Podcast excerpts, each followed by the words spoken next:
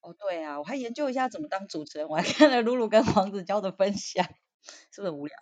秀妍，真的。欢迎收听《Oh My God》领队冲虾米，我们第二季的节目，用三个小故事串起一个国家，和你分享欧洲的一二三。如果你是用 Apple Podcast 收听，欢迎给我们五星留言，也可以在 FB 粉丝页或是 IG 上面留言，跟我们分享你的心得哦。我是米兰达，我是许珍妮。哎，我们这一次。第二个国家要来介绍中欧的奥地利，哇，好棒的地方哦！我还没有去过，真的吗？那解封你就可以去了。解封，真的。米兰达多久没有出门了？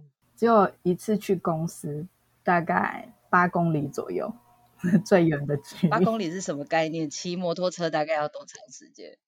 大概要三十分钟吧。三十分钟。二十几分钟，哇，好远哦！对，平常只有在全联啊，还有全家移动哦，真的，今天其实是很不一样的一天呢。今天会，今天又是什么纪念日？米兰达变身来宾的纪念日哦。我们今天要来讲一下奥地利的咖啡的故事。在这之前，我要先问一下米兰达，就是从这个从主持人变成来宾，你觉得有哪里不一样？哦，我觉得 要准备一下要讲的那个故事，真的需要一点时间。我本来想说一个礼拜可以录三，一次可以录三集，其实一次只能录一集。真的？那今天是我从来宾变成主持人，我觉得一次可以录三集。你这个礼拜又研究了什么？我这个礼拜。这个礼拜就研究了一下微解封啊，可以去哪一些地方没有封起来？因为虽然是微解封，但是还是有很多地方是不能去的。好的，那接下来我们就要欢迎一下我们今天的来宾米兰达领队，米领队，今天要带我们去哪里？今天要去奥地利哦。哇！你不是叫我要等一下？不知道怎么接了。那许珍妮，你知道咖啡最早的来源是在哪里？咖啡最早的来源在哪里？非洲。答对了，在一千多年前，最早好像使用咖啡的记录在伊索比亚。他们那时候还不会泡咖啡，就是吃吃用吃的吃咖啡。那他们怎么发现这个植物可以变成这么好喝的饮料？你有听过一个卡蒂跟快乐牧羊人的故事吗？没有哎、欸，我想听米兰达讲卡蒂跟快乐山羊的故事。就是从前有一个牧羊人，他看到他的山羊在吃一种奇怪的果实，吃了就很高兴，在跳舞。他就也吃吃看，精神很好哦，就发现这是一个可以提神的植物。然后刚好有僧侣也看到，他觉得，哎，这个神秘的果实好像蛮厉害的，他也跟着吃了，就精神很好。他们平常有时候在修行啊，都会熬夜什么的。他就发现这个吃了这个果实不会打瞌睡。哦，这是最早的传说，咖啡的传说。所以咖啡是杨妹妹发现的。嗯，是卡蒂发现的，是人呐、啊，羊妹妹不会告诉我们什么事情。好的。然后呢？那那它跟我们今天要讲的奥地利到底有什么关系呢？那最早咖啡都是在阿拉伯世界里面流传的，后来要到十七世纪才传到欧洲。最早接触到咖啡的两个国家是意大利跟奥地利。在一六八三年的时候，鄂图曼土耳其帝国又呃想要攻打欧洲，那他们。打到这个维也纳，因为维也纳城墙很坚固，就被真的时候困守在外面。哦，那当时有一个波兰的商人吧，他也算是一个奸细，诶，间谍。好，他会讲土耳其话，他就混入土耳其的军营里面啊，打听说什么时候要进攻啊，他们的战略是什么，偷偷把这个计划献给了当时这个奥地利这一方。在他们想要嗯突击的时候成功的埋伏他们，把他们打跑了，把这些土耳其士兵都打跑了。那当时的土耳其士兵带了非常多的骆驼，骆驼上面也很多的这个一袋一袋的黑色小豆。哦，黑色小豆。对，这个波兰的商人因为这个告密有功，那他就要求说他想要这些黑色小豆当为他的这个奖赏，因为这个商人常常在这个伊斯坦堡啊这个。活动，他知道这个就是咖啡豆哇，所以那个时候奥地利人不知道什么是咖啡，对，他们还没有使用这个咖啡豆的习惯哦，所以咖啡就在这个时候传到了维也纳。那这个商人当时开了这个最早第一家的这个咖啡馆，叫做蓝色瓶子咖啡馆 （Blue Bottle），不是现在文青的蓝瓶咖啡，那个已经倒掉了。那后来，因为这个商人的推广咖啡，我们咖啡的文化就在欧洲传播开来了。那每一个国家其实都有咖啡的文化在欧洲，没错。请问你在这个希腊喝的咖啡是什么样的口感？你跟我们形容一下好吗？希腊的咖啡嘛，希腊的咖啡呢就是 frappe，然后这个咖啡它的特色是什么呢？它会拿那个那个雀巢咖啡粉。然后嘞，再加一些冰块，再加一些糖，然后还有牛奶，用果汁机呢直接把它搅拌，搅拌之后它就变得有一点像那个冰沙的感觉，新冰乐、哦、很甜，很奶，很甜蜜的感觉，像极了爱情，是这样吗？我觉得很棒，每次看到希腊的帅哥，然后再点一杯咖啡，就会觉得心情特别好。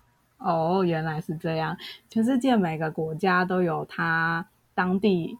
习惯喝的咖啡的种类，许珍妮，你有喝过土耳其咖啡吧？那我有，是一种没有绿渣。对，我有喝过土耳其的咖啡，它就是那一种呢，把咖啡磨成粉，然后嘞就加热水把它煮熟之后嘞，就是产生了一些白色的泡泡之后，它就会拿来喝。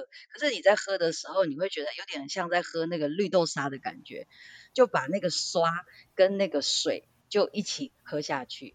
然后之后就剩下一层厚厚的咖啡渣，倒过来之后嘞，你就会发现那个咖啡就会，咖啡渣就会慢慢自动的流到盘子里面去，流到盘子里面之后嘞，就会形成各式各样不一样的形状，然后就可以算命。嗯，对，这也是很土耳其很有名的咖啡占卜。嗯，那澳洲人就比较习惯喝这个加了牛奶或是奶泡的咖啡，所以咖啡加上牛奶是奥地利这边最先首创的喽，嗯，意大利也有，在意大利其实，在一六一五年的时候就已经传入了咖啡，利用海。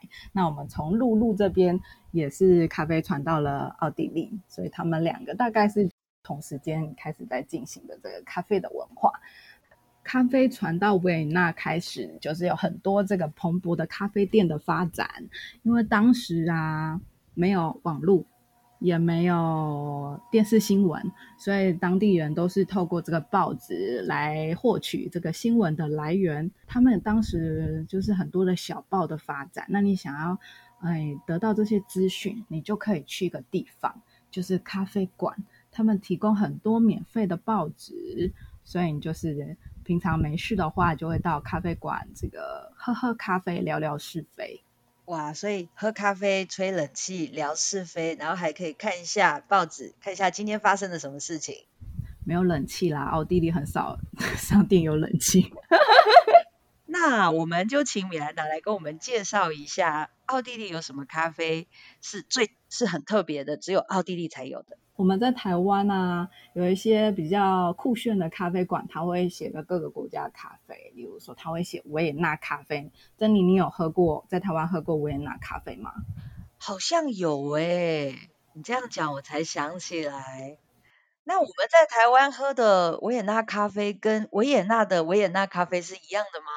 嗯，其实，在维也纳你在菜单上面点不到一种叫做维也纳咖啡的。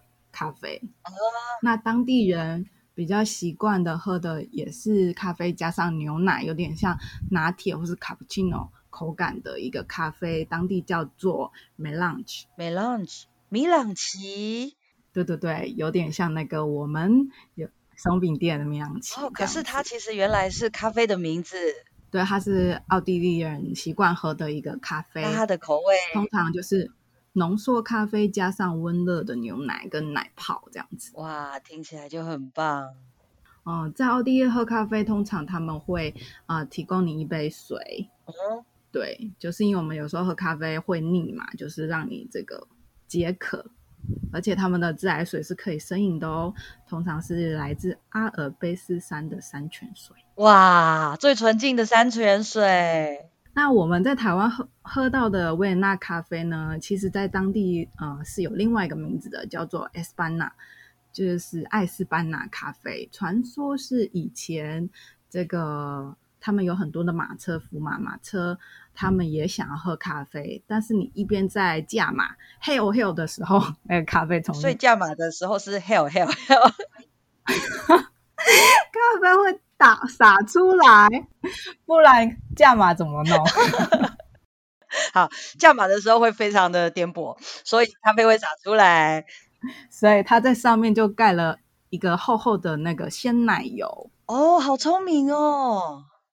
就它这样就会有一个叫什么吸力吗？那个咖啡就比较不容易溅出来哦。对，所以我们常喝浓缩咖啡，然后在上面有一个大大大的鲜奶泡，然后里面还有加砂糖，有这个丰富的不同的口感的这个咖啡，我们在台湾叫做维纳咖啡。哇，所以它的那个口感是很有层次的咯。对。其实你可以把它搅一搅，这样比较 调和均匀一点。哇，听起来就好棒哦！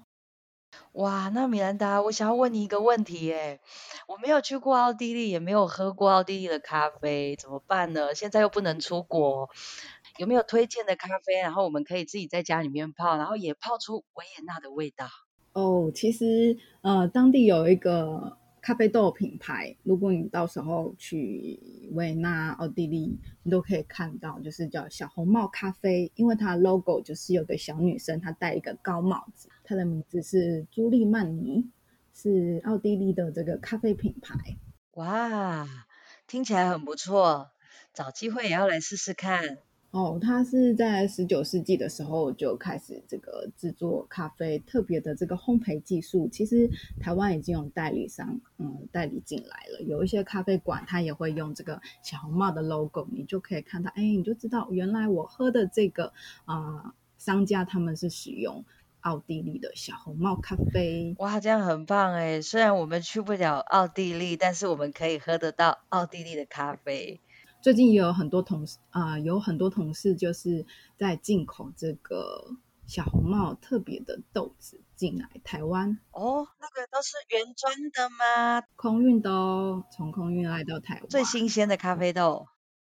那我想问一下米兰达，哎，那我可以在咖啡厅里面坐很久吗？坐半天吗？呃，其实奥地利他们没有说限制你的用餐时间。在欧洲都没有啦，都不像因为我们台湾完美咖啡店就是要拼这个翻桌率，会有限时，但是在维也纳、在奥地利的咖啡都没有。哦，那太棒了！但是我刚才不是有说那个咖啡会附一杯开水嘛？嗯、对，通常很红的啊，像这个维也纳老城区有好几家，嗯，咖啡馆都是非常的知名的古典的咖啡，像德美尔咖啡呀、啊。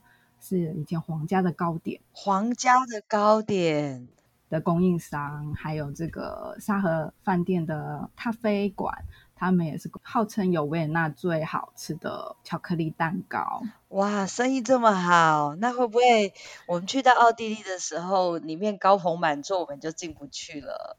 嗯，其实你在外面排队，应该大概二三十分钟，应该就可以轮得到你了。他们服务生都是动作很迅速的。如果当你喝完咖啡，他就把你收走。那如果你把水喝完，他再送来第二杯水的时候，他就是暗示你说：“哎，你是不是喝太久了，要准备走了啊？”啊，如果你不理他，他会问你说：“嗯，还需要点什么吗？”那让你知难而退，你就哦，好像需要离开了。所以你真的去这个太红的咖啡馆，还是会有一点点时间的压力啦。哦，但是还是要去试试看。喂，那还有一家有名的就是中央咖啡馆，它是诶，名列世界最美的十大咖啡馆之一，里面像宫殿式的设计，还有维也纳最有名的茜茜公主的画像。下次许珍妮有时时间到维也纳，记得要去喝一杯中央咖啡馆的咖啡哦。好哦，许珍妮可以多问一下吗？又有什么问题？我想问一下，中央咖啡馆是什么颜色的？因为欧洲的宫殿其实很漂亮，有的是金碧辉煌，然后有的呢是那种新古典主义的风格，就是有一点淡雅的绿色或者是黄色。那它是属于哪一种的呢？它的外观应该是一个这个黄色砂岩的材质，就是我们在欧洲很常看到的建筑物都是嗯有点朴素的那种感觉。嗯、那里面有非常多的这个圆拱。然后漂亮的希腊石柱，有镶金的，然后也非常的多的彩色，有点像宫殿一样。哇，所以里面的座位就很像坐在宫殿里面用餐的感觉。对对对，但是因为这个是非常多观光客喜爱的咖啡馆，所以这个气氛会比较热闹一点。那你一进门就会看到一个老头雕像。他是一个诗人彼得·艾顿伯格的雕像，因为他有一句名言：“这什么？我不在咖啡馆，就是在前往咖啡馆的路上。”那据说他以前就是很常去中央咖啡馆里面写作，所以就是在这边有一个他的雕像。他不是普通的老头哦，你们可以跟他拍拍照。哇，听这样子，我也很想带一本书去那里，好好的喝一杯咖啡才怪。为什么才怪？看书是假的，去那边拍照才是真的。对对对对，waiter 都是帅哥。哇，好棒哦！好哦，有机会去看看。希望很快就可以解封啦，许珍妮又可以去环游世界。真的，想去的地方太多了。今天主持人很跳痛，怎么办呢？没关系，我在剪接的。主持好难哦，怎么办？这太难了。以后请那个米兰达先给我仿纲，然后我就按照仿纲上面的这个这个步调去讲。默契，默契，好，要继续培养。那我们今天跟大家介绍奥地利的咖啡就到这边喽。那下一集欢迎大家锁定我们的节目，再继续听我们介绍奥地利的两三个小故事。好哦，好期待哦。那许珍妮就拜拜喽，拜拜。大家拜拜，拜拜。